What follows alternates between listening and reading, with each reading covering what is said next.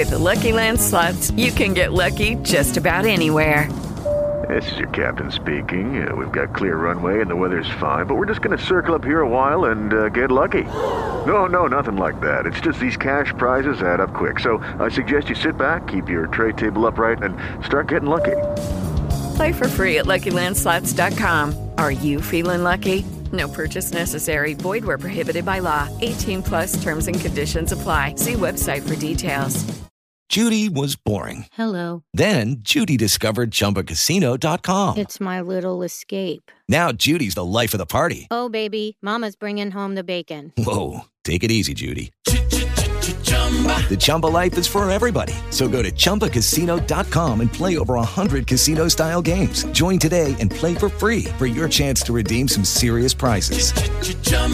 ChumbaCasino.com. No purchase necessary. Void where prohibited by law. 18 plus terms and conditions apply. See website for details. Dzień dobry drodzy widzowie. Dzisiaj porozmawiamy sobie na kilka ważnych tematów, ale przede wszystkim porozmawiamy. To znaczy ten odcinek nie jest napisany z góry. Jest to pierwsze podejście do pewnego formatu, który pojawi się w niedalekiej przyszłości, który pozwoli mi uzyskać tak zwaną płynność na kanale, ponieważ na pewno nie zwróciliście uwagi na to, że zdarza mi się zapowiadać odcinki i nie przestrzegać wyznaczonych przez siebie dat oraz moje przerwy między filmami są mocno nieregularne ze względu na to, że jest to pewne takie lustrzane odbicie mojej osoby, która również jest nieregularna i dość chaotyczna miejscami. To nie znaczy oczywiście, że jest to jakiś element mojego charakteru i że to nie jest coś, czego nie chcę zmienić. Chcę i och, nowy rok, świetna okazja, żeby coś wprowadzić w swoim życiu albo coś z niego kulturalnie wymieść, na przykład nietrzymanie się terminów, ale właśnie taki odcinek, który będzie troszeczkę luźniejszy, troszeczkę mniej napisany i który w przygotowaniu zajmie mi mniej czasu, choć zajęło mi całe życie, jeżeli chodzi o moje myśli i przemyślenia, on jest właśnie mi potrzebny i właśnie się zaczął.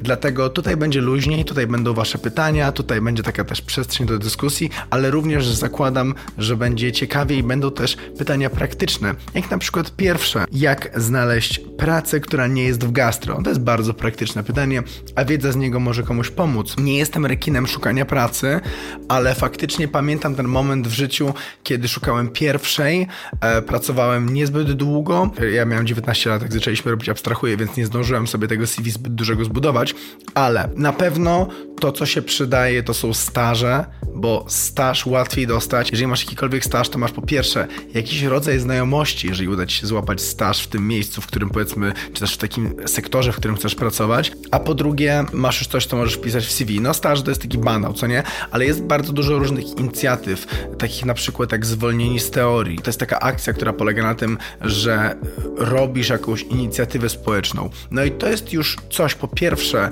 co również da ci pewien kontakt. Tam na pewno będziesz miał jakiegoś mentora, czy tutora, czy kogoś, do kogo można się zwrócić i ta osoba na pewno będzie lepiej osadzona w rynku pracy.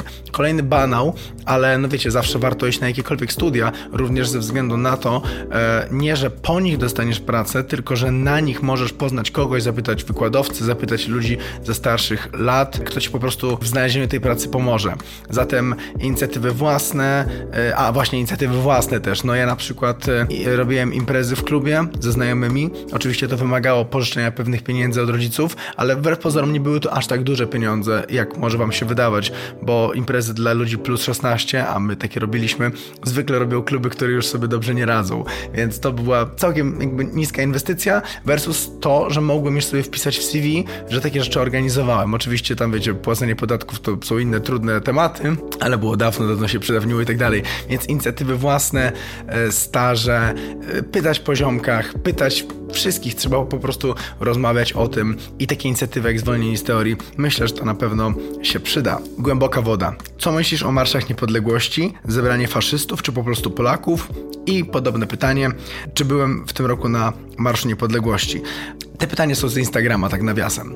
Byłem. Byłem, nie był to mój pierwszy Marsz Niepodległości, był to już któryś z rzędu, ponieważ y, zawsze chciałem zobaczyć, jak te marsze wyglądają, żeby nie sugerować się obrazem, który jest mi pokazywany w telewizji, ponieważ jednak troszeczkę nie wierzę. Znaczy, no wiecie, media nigdy nie są obiektywne, ale też Marsz Niepodległości jest rzeczą, która jest bardzo zaogniająca, a dosłownie przechodzi niedaleko mnie, więc też nie było mi się trudno wybrać.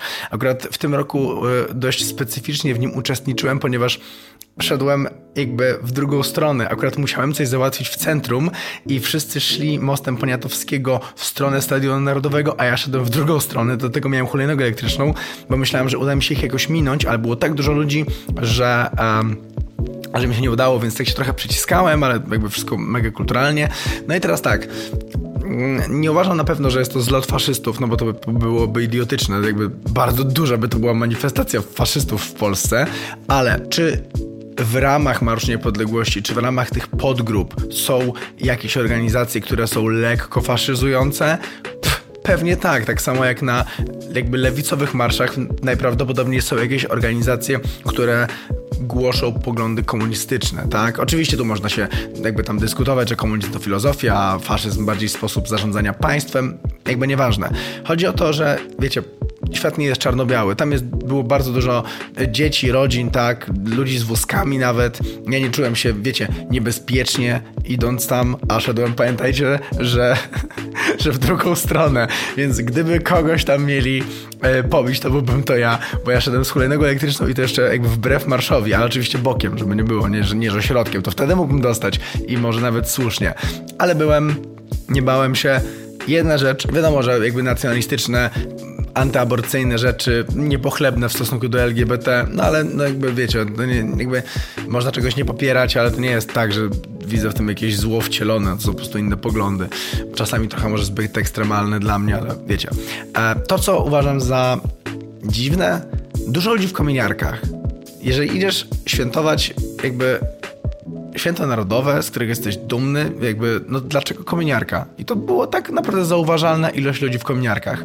Tego nie kumam. Idziesz mostem, wiecie, jakby most Poniatowskiego, jeżeli nie wiecie, wygląda tak, że no naprawdę nic cię nie zaatakuje, tak? To tutaj idziesz wysoko postawionym mostem. Nie kumam, po co te kominiarki, a było ich dużo. To jedyna rzecz, jeżeli ktoś, a na pewno są tutaj też ludzie po filmie o Sławomirze Męcenie, którzy popierają Marsz Niepodległości, jeżeli ktoś chciałby wytłumaczyć, dlaczego to jest ok, albo to jest na miejscu. Ja uważam, że jeżeli manifestujesz miłość do swojego kraju i jego niepodległość, no to po co ci? Pytanie z Instagrama, które trochę do tego nawiązuje. E, dlaczego lewaki to zjeby genetyczne? To jest zajebista ilustracja tego, jak, jak wygląda myślenie czarno-białe, tak? No bo tutaj lewaki, czyli już jest, nie jest, nie jest takie miłe stwierdzenie, że ktoś ma lewicowe poglądy. Nie, lewak to jest już raczej obelga, co nie? To zjeby genetyczne. No i zobaczcie, to znaczy, że e, inne poglądy są według tego człowieka wręcz zapisane w czymś DNA.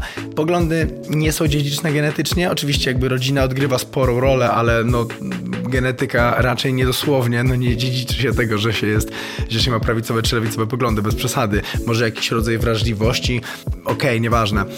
No i teraz to jest po prostu takie programowanie, to znaczy, jeżeli dużo jesteś w jednej bańce, jeżeli konsumujesz tylko jeden rodzaj treści, albo dowiadujesz się o różnych rzeczach, ale tylko z jednej perspektywy, no to masz taki pogląd, że ja jestem spoko, bo moje poglądy są dobre, a inni to są zjeby i to jeszcze genetyczne, więc to po prostu jest głęboko w nich zakorzenione. No to po prostu według mnie świadczy o jakimś braku perspektywy, braku chęci nawet zrozumienia drugiej strony. Prawda, to nie jest tak, że leży po środku w każdej sprawie, to jest takie życzeniowe myślenie raczej, ale w różnych kwestiach różne strony mogą mieć więcej racji lub mniej, a na pewno nie jest tak, że jedna strona ma 100% racji, a druga strona jest 100% zjebana i świat wygląda jak walka dobrych ze złymi, ale wiadomo, ty i twoje poglądy to zawsze są te dobre, no to to jest po prostu według mnie naiwne myślenie disneyowskie. Ale cieszę się, że ktoś ma tyle odwagi, żeby zadać to pytanie. Dlaczego ludziom wydaje się, że trawa jest zieleńsza po drugiej stronie? Tutaj z drugiej strony jest to pytanie, że wszędzie dobrze, gdzie, gdzie nas nie ma. Myślę, że to wynika z naszego takiego głębokiego, powiedzmy, ewolucyjnego wręcz dążenia po prostu do nowych rzeczy, do tego, że żeby nie osiadać na laurach, nie wiem czy to jest genetyczne, ale myślę, że może mieć podstawy genetyczne, żeby po prostu, wiecie, nie siadać, i nie przestawać dążyć do czegoś, nie przestawać szukać, bo chyba wtedy też y, to nie byłaby dobra strategia y, rozrodcza, co nie? Jakbyśmy zrobili jedno dziecko i mieli takie, no super, ale już teraz mogę sobie e, po prostu usiąść i się tym cieszyć, bo statystycznie oczywiście przedłużylibyśmy gatunek, ale tylko z założeniem, że to dziecko przeżywa, a jak wiadomo, dzieci nie przeżywały bardzo długo, więc naszą strategią jest to, żeby zrobić jak najwięcej dzieci, żeby dalej dążyć, więc najpierw to był seks, żeby jak najwięcej uprawiać seksu, no wiadomo, że cała nasza cywilizacja zbudowana jest w jakiś sposób na tym, żeby uprawiać seks. E, oczywiście to jest trochę żart, ale trochę nie. Wszyscy pamiętamy testosteron, tak? Chyba, że tam była taka scena albo taka myśl, że piłkarze grają dla seksu, że się zarabia po to, żeby wyrywać dziewczyny i tak dalej, że wszystko jest podporządkowane pod ten seks. Albo to w jakiejś rozmowie, która w moim życiu się wydarzyła i wyglądała jak film testosteron. Na pewno każdy miał podobne rozmowy, jeżeli jest facetem, a jeżeli jest kobietą, to na pewno jest jakiś ekwiwalent tego typu rozmów.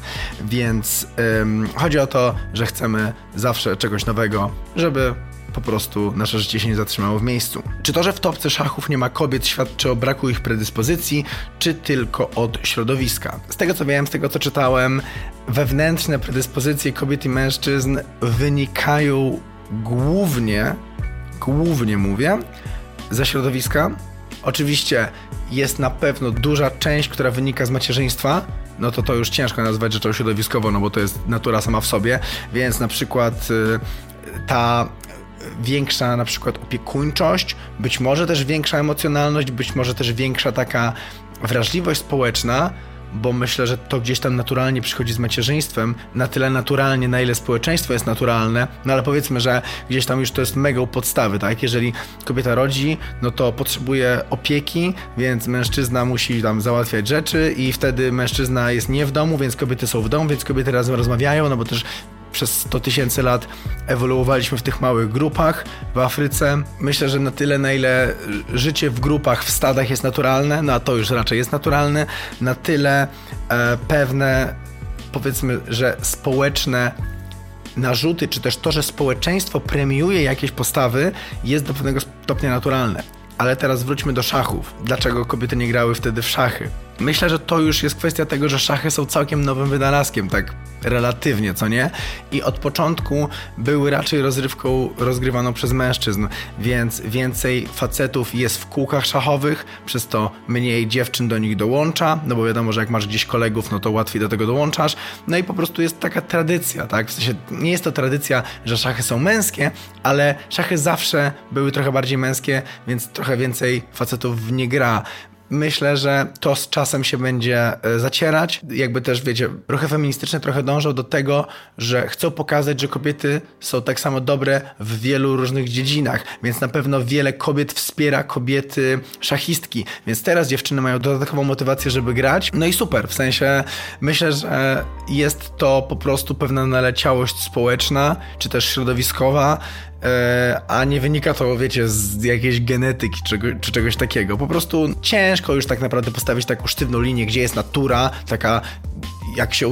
No bo kiedy staliśmy się ludźmi, tak? A kiedy przestaliśmy być małpami. No nie ma takiego momentu, że o, a tutaj to już te włoski nam wypadły akurat stąd, a niektórzy wciąż mają wszędzie. No wiecie, cały czas jesteśmy małpami i cały czas to, co robimy, jest w pewnym sensie naszą interpretacją natury Trudne pytanie, nie da się postawić sztywnej linii. Zobaczymy, jakie będą tendencje, bo teraz już możemy bardzo fajnie mierzyć tendencje i zobaczymy, czy w topce szachowej będą się pojawiać jakieś kobiety. Myślę, że raczej tak, no bo nie widzę jakiegoś powodu, dla którego nie. Czy uważasz, że większość społeczeństwa stanowią osoby głupie i nieświadome?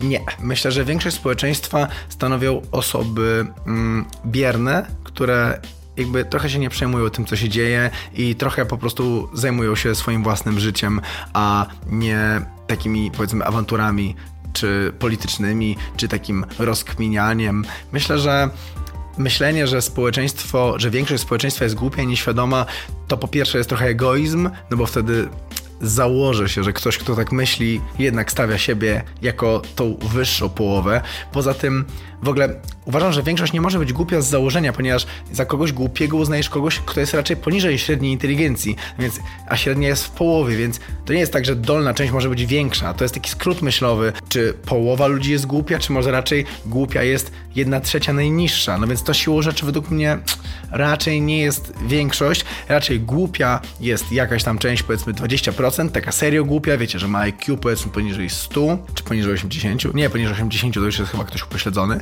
poniżej 100, a większość ludzi po prostu raczej ma gdzieś, większość społeczeństwa zajmuje się swoją rodziną, zajmuje się swoim życiem i jak było NSDAP. Dziwny przykład, ale niech będzie.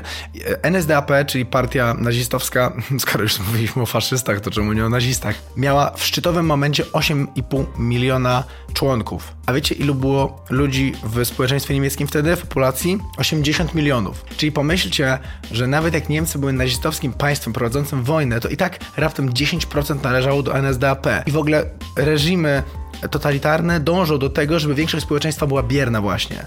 Żeby oni mówili, my, my, my się wszystkim zajmujemy, wy po prostu pracujcie. I nie przejmujcie się. Dlatego trzeba być zaangażowanym i trzeba kumać, co się dzieje, żeby właśnie nie pozwolić politykom na przejęcie władzy i robienie rzeczy, których chcą.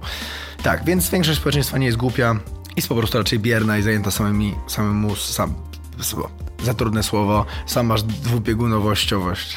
Czy istnieje reinkarnacja?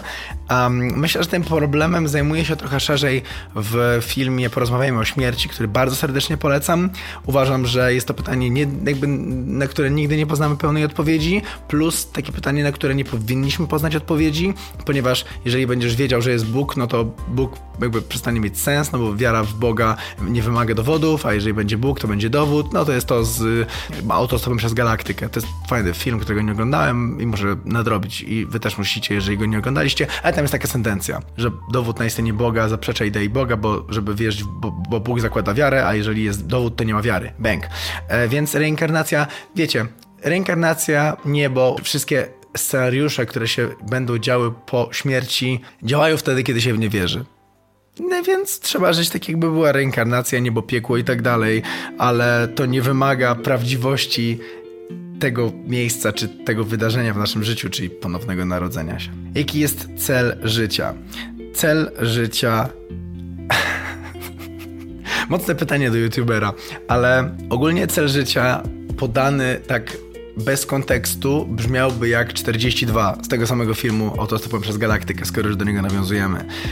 Myślę, że podanie tak celu życia brzmiałoby jak banał. Myślę, że cel życia należy w sobie nabudować jako taką jakąś głębszą filozofię, chęć, myślę, że jakiejś zmiany, pozytywnej zmiany, pozytywnego wpływu na świat, coś takiego. No jeżeli ja miałbym to jakoś tutaj określić, to celem życia jest egzystencja w sposób, w który, który w jakiś mały, może duży, jeżeli ktoś ma ambicje takie albo ktoś ma takie możliwości, w jakiś pozytywny sposób przyczyni się do tego, jak to życie będzie wyglądało wśród następnych ludzi. Nie? Oczywiście ktoś może powiedzieć, że celem jest przyjemność, ktoś może powiedzieć, że jest miłość.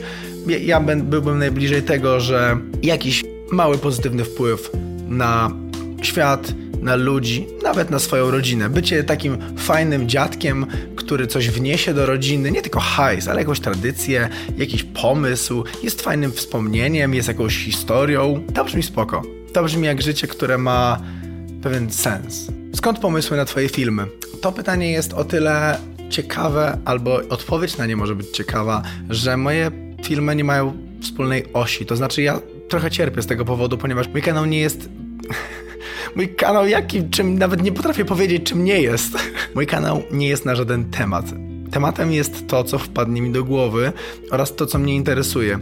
Osiami, które powiedzmy mogę zauważyć, jest internet, jego wpływ na społeczeństwo, technologia poniekąd również, um, zmiany na świecie klimatyczne, ale też społeczne, czasami lekko polityka międzynarodowa, czasami psychodeliki. Fajny odcinek już niedługo, w czwartek. Tak, w czwartek. Poza tym chodzi po prostu o to, co ja przeczytam i co wyda mi się ciekawe. Psycholo i, i moje zainteresowania, więc pomysły są po prostu z książek, które czytam i z, z rzeczy, które trafiam w internecie i tutaj nie ma zbyt wielkiej filozofii, więc to pytanie nie było, pytanie było ok, ale odpowiedź nie była wcale taka ciekawa, jak myślałem. Twój ulubiony sposób na naukę.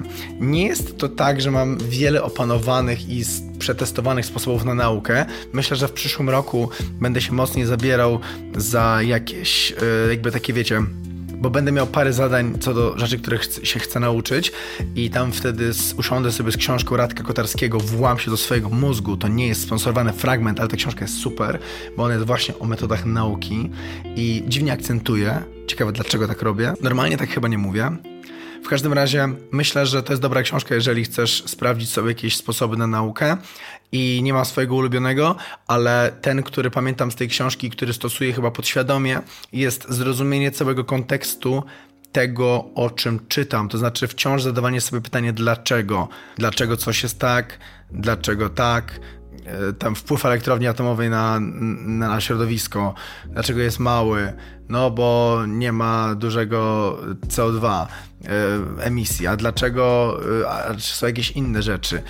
Nie, a jest na przykład nuclear waste, czyli te odpady, a czy one są radioaktywne, czy one są złe, czy one się rozkładają, czy są jakieś dobre sposoby, żeby je składować. I tak cały czas zadajesz sobie pytanie, żeby zbudować sobie szeroki kontekst i zrozumieć gdzieś tam do takiej najbardziej głębokiej, oczywiście dostępnej powiedzmy w internecie dla laika, ale do takiego dość głębokiego poziomu wiedzy, więc ja po prostu lubię tak sobie czytać dookoła i budować pewien kontekst. I to jest jeden z tych sposobów e, opisany też również w tej książce, też również strasznie. Jakie są Twoje szczere zainteresowania? Sztuka współczesna, jest moim szczerym zainteresowaniem. To, czego nie widzicie, to jest 30 obrazów, które tutaj wiszą dookoła, bo to jest dość śmieszne, że moje obrazy w sumie, znaczy moje, nie są moje, ale te, które kupiłem, i grafiki, i zdjęcia e, są wszystkie powieszone tak, że praktycznie ich tutaj nie widać ale ich jest dużo. Moim zainteresowaniem jest sztuka współczesna, bardzo ją lubię, zwłaszcza rzeźba. Rzeźba jest ekstra, też y, znaczenie sztuki, czym ona tak naprawdę jest, jak ją rozumieć, jak ją czuć bo ja myślę, że sztuka trochę bardziej się czuje niż się rozumie. Także sztuka współczesna, teatr awangardowy poniekąd. Poszedłem na takie studia podyplomowe, laboratorium nowych praktyk teatralnych, żeby teatr lepiej rozumieć i wybieram się dość regularnie na różne awangardowe sztuki w warszawskich teatrach, a mamy teraz świetne teatry i świetny, uważam, poziom e, tego teatru w Warszawie, więc mamy farta, ale w Polsce też ogólnie parę fajnych teatrów. Także to są moje takie szczere e, zainteresowania.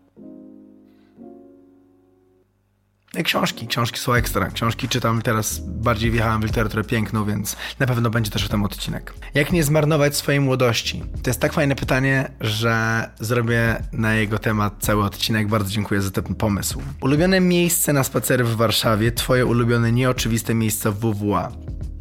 Parki na spacery są naprawdę super i moje dwa ulubione parki to jest Skarszewski, oczywiście, ponieważ jestem yy, chuliganem Saskiej Kępy, w sensie chuliganem nie w tym sensie, że robię jakieś wybryki chuligańskie, ale w takim sportowym sensie, że Warsaw Fan Hooligans, ultrasem, o ultrasem Saskiej Kępy, już lepiej jestem lokalnym patriotą, więc Park Skarszewski jest super. Jest to też taki park, który jest troszeczkę dziki na tle warszawskich parków, takich trochę, wiecie, uładzonych i przyciętych pod e, każdy mm, skrawek e, alejki. Park Skarszewski posiada taki pierwiastek dzikości oraz w ramach kontrastu Park Króla Jana w Wilanowie, który jest też jedynym parkiem, który jest płatny i, ma, i zawiera bramki. Oba te parki są fajne, są trochę kontrastowe i taki protip, bo wierzę, że już do tego etapu odcinka dotrze mniej osób. W parku w Wilanowie można wynająć łódki i można popływać po jeziorku w parku Króla Jana, które jest naprawdę mega, mega nastrojowe.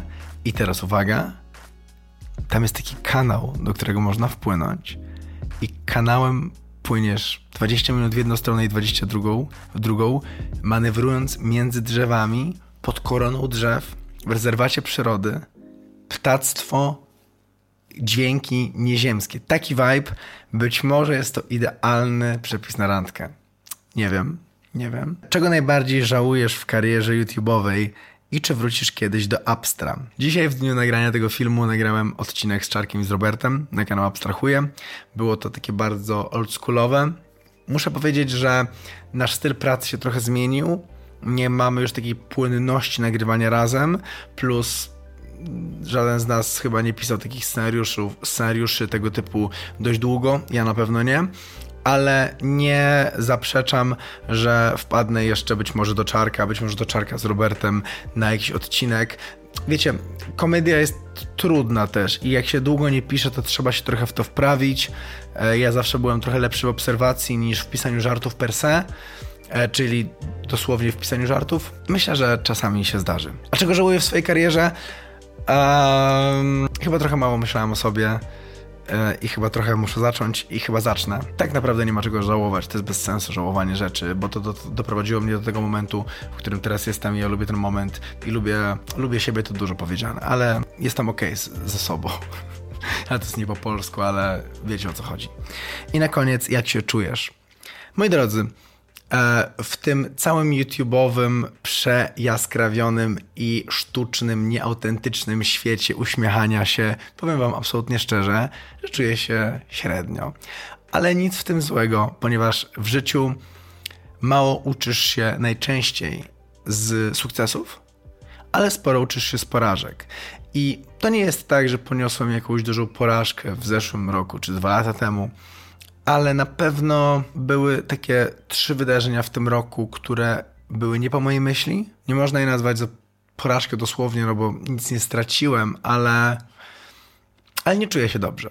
Nie jest super. Jest tak, że czuję motywację, żeby coś zmienić i czuję, że zamknęły mi się pewne drogi i bardzo fajnie będzie pójść nowymi, takimi, które będą bardziej moje, które będą świadomie wybrane i czuję, że gdybym, gdyby mi się udały te rzeczy, czy też to nie są rzeczy, ale nieważne, to dalej trochę szedłbym w życie tak, może nie to, że bezrefleksyjnie, ale po łatwiejszej ścieżce. A ja już chyba nie chcę iść po łatwiejszej, łatwiejszej ścieżce, bo bardzo ciężko się rezygnuje z życia, które jest wygodne. A muszę wam przyznać, że to nie jest tak, że ja nie pracuję ciężko, bo pracuję ciężko i w sposób też bardzo patologiczny, bo nie potrafię oddzielić swojego życia od pracy i pracuję non-stop i nie mam wolnego i jakby ja się wyrywam na wyjazdy. Znajomi po prostu jakby, znajomi mi narzucają, kiedy mam wyjeżdżać i ja wtedy wyjeżdżam, bo normalnie bym nigdy nie wyjeżdżał.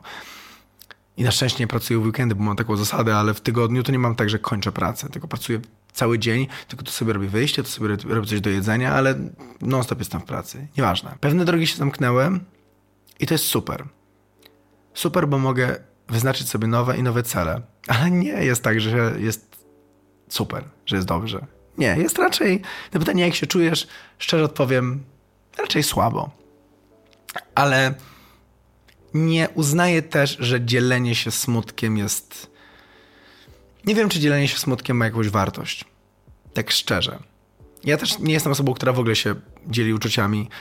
Samo takie mówienie z głowy jest dla mnie trochę krępujące, bo zawsze bardzo nie chciałem być narcyzem, a wyobrażam sobie, że takie, hej, to jest moja opinia na ten temat, hej, zobaczcie, to jakby, to ja reaguję na coś, to jest teraz takie bardzo popularne na YouTubie, nie, że moja opinia jest taka ważna, że ja gdzieś tam wam będę ją narzucał, że hej, myślicie w taki sposób. Oczywiście to jest tylko dzielenie się swoją opinią, ale wiadomo, że jak ktoś, kto jest popularny i ma pewien autorytet wymaga, wynikający z popularności, chociaż to nie powinien być autorytet, ale, ale jest. Siłą rzeczy, jak ktoś się składnie wypowiada na jakiś temat i ma duże audytorium, to ludzie po prostu automatycznie naddają mu jakiś autorytet, może niepotrzebny. Więc ja nie chciałem tego robić, żeby z jednej strony nie, nie narzucać swojej opinii, którą nie uważam za jakkolwiek wyjątkową, czy niesamowitą, czy bardzo ważną, a po drugie, no też jakby sobie nie udowadniać, że jest jakaś ważna. To znaczy nie budować w sobie takiego przeświadczenia, że ja jestem jakiś taki mega ważny, że to, co mówię, jest super, że ludzie tak słuchają i się zgadzają, bo po prostu to dobrze wyartykułowałem z kanału, który ma tam ileś set tysięcy subskrypcji które mogą być milionami. O, wiem czego żałuję. A niekonsekwencji w prowadzeniu kanałów, bo mam 275 tysięcy subskrypcji, a mógłbym mieć już spokojnie dużo ponad bańkę, bo wiecie, to już jutro miało pół bańki, masny kanał, to już by było 800 tysięcy, zebrałoby się z tych innych projektów, które tam otwierałem i zamykałem, Bóg wie kiedy Bóg wie po co. Mógłby to być jeden kanał przez te wszystkie lata, masny kanał czy masny Rafał, nieważne. To jest bzdura, bo teraz już się nie buduje tak szybko, szybko subskrypcji, zwłaszcza wydając tak jak ja, zwłaszcza poruszając się w formatach, które też trochę celowo, fajnie jest tak trochę iść w poprzek tego, co się teraz widzi, tych miniaturek, wiecie, wszyscy są tacy, aha, i takie wow, ale to wszystko jest ekscytujące, to wszystko jest takie sztuczne i takie telewizyjne. YouTube już robi taki telewizyjny, już nawet śniadaniówki mamy i zaraz będzie jeszcze więcej. To jest straszne, bo YouTube myślę, że gdzieś tam w swojej idei był w kontrze pewnej do, to nie jest odpowiedź na to pytanie, ale nieważne, był w pewnej kontrze do tej sztuczności telewizji, a teraz jest w dużej części tak samo sztuczny i tak samo grzeczny i tak samo taki, wiecie, family friendly. A można, jakby myślę, że być wyrazistym i mieć pewne poglądy, jednocześnie nie będąc miękkim, ani takim jakimś wymuskanym, ani takim pustym. Ile jest pustych ludzi na YouTubie, którzy nie mają żadnych poglądów poza tym, że chcą zarobić pieniądze i poza tym, że że oni chcą być w centrum uwagi, że o kurde, patrzcie na mnie, to jest moja opinia, to, to... Ważne, ważne, ważne, ja mówię stop. Przeglądam polski YouTube, ale głównie tak miniaturkami, żeby wiedzieć, co jest tam na czasie, bo to też mnie interesuje, co ludzie konsumują, ale wow, no nie jesteśmy już centrum kreatywności. Niestety, niestety, niestety nie jesteśmy centrum kreatywności i ludzie mogą się śmiać z TikToka, ale no, smutno przyznać, że tam często są bardziej takie innowacyjne rzeczy. Oczywiście wiecie, każdego TikTok jest inny, bo TikTok jest też skrajnie nieobiektywny, bo ten algorytm wygląda inaczej u każdego, ale jak, jak się jakieś tam szuka ciekawszych rzeczy, to TikTok często robi ciekawsze rzeczy niż YouTube, bardziej innowacyjne, bardziej świeże. Więc e, nie ma nic złego w tym, że e, jest się, nie jestem smutny, jestem po prostu, nie jest super, nie jest super, nie jest to dobry moment. Ale to jest okej, okay. tak jeszcze się zdarzają. A dzięki, że oglądasz, jeżeli oglądasz, jeżeli nie oglądasz, to zacznij, a, ale mnie nie słyszysz, więc subskrybujcie kanał, w czwartek będzie nowy odcinek, więc a, miło było was spotkać i porozmawiać trochę tak jak naturalnie, trochę bardziej bez skryptu. Nie, nie, bez skryptu. Cześć. When you visit Arizona, time is measured in moments, not minutes. Like the moment you see the Grand Canyon for the first time. Visit a new state of mind. Learn more at hereyouareaz.com.